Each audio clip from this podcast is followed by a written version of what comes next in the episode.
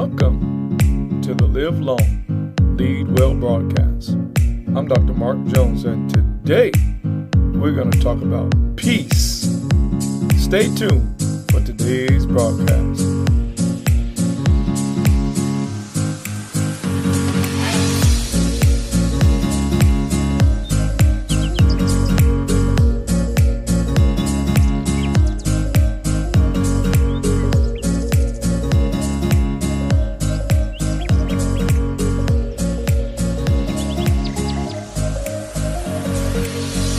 John chapter 14, verse 27. Peace I leave with you, my peace I give unto you. Not as the world giveth, give I unto you. Let not your heart be troubled, neither let it be afraid. I want you to think about the peace that has been given to us through our Lord and Savior Jesus Christ. Perhaps one of the most important impartations He has made in our lives, aside from our salvation, is this peace that passes all knowledge.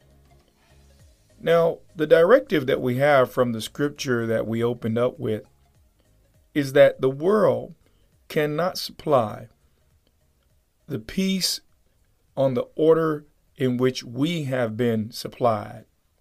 This level of peace must come from Christ Himself.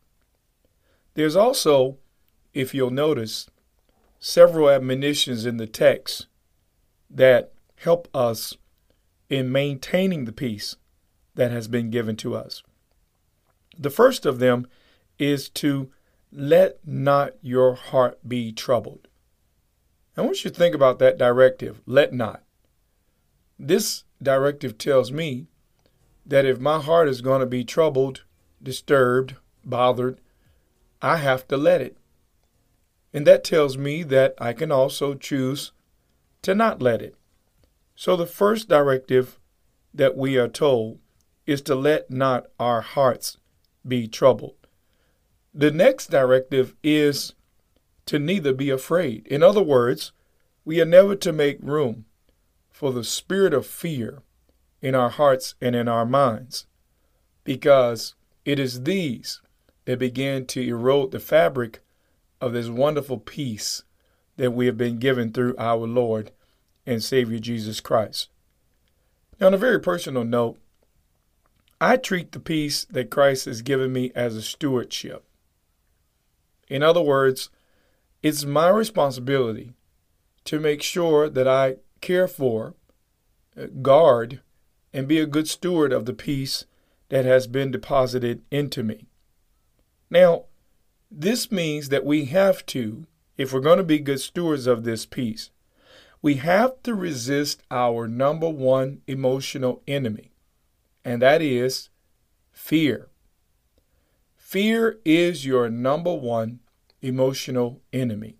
Fear in all of its forms is an enemy to your well being.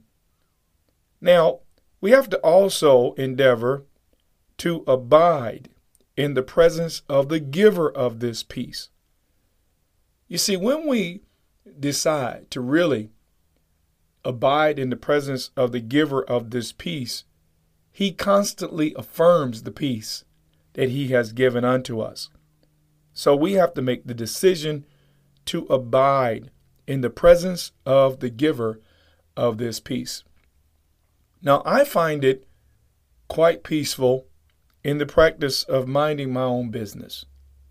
This is one of the reasons that I'm not really open to gossip, because gossip is really giving me, if I entertain it, problems for which I have no resolution or no solutions for.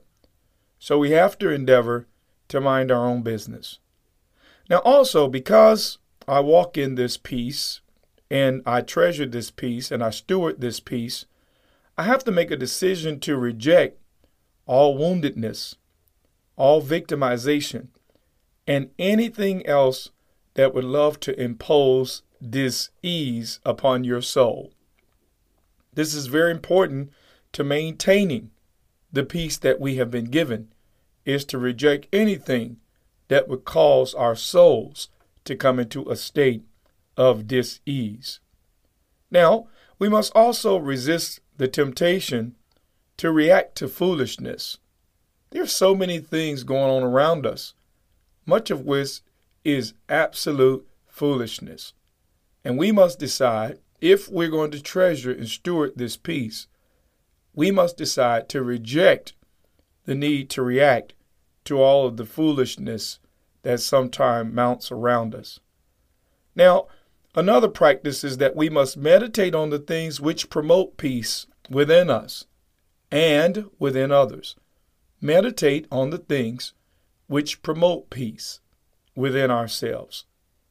Now, another key is that we must be resolved in truth and in alignment with it. See, that becomes a basis of peace. When we are resolved in truth, this is what is true. This is what the word says. This this is the standard of scripture.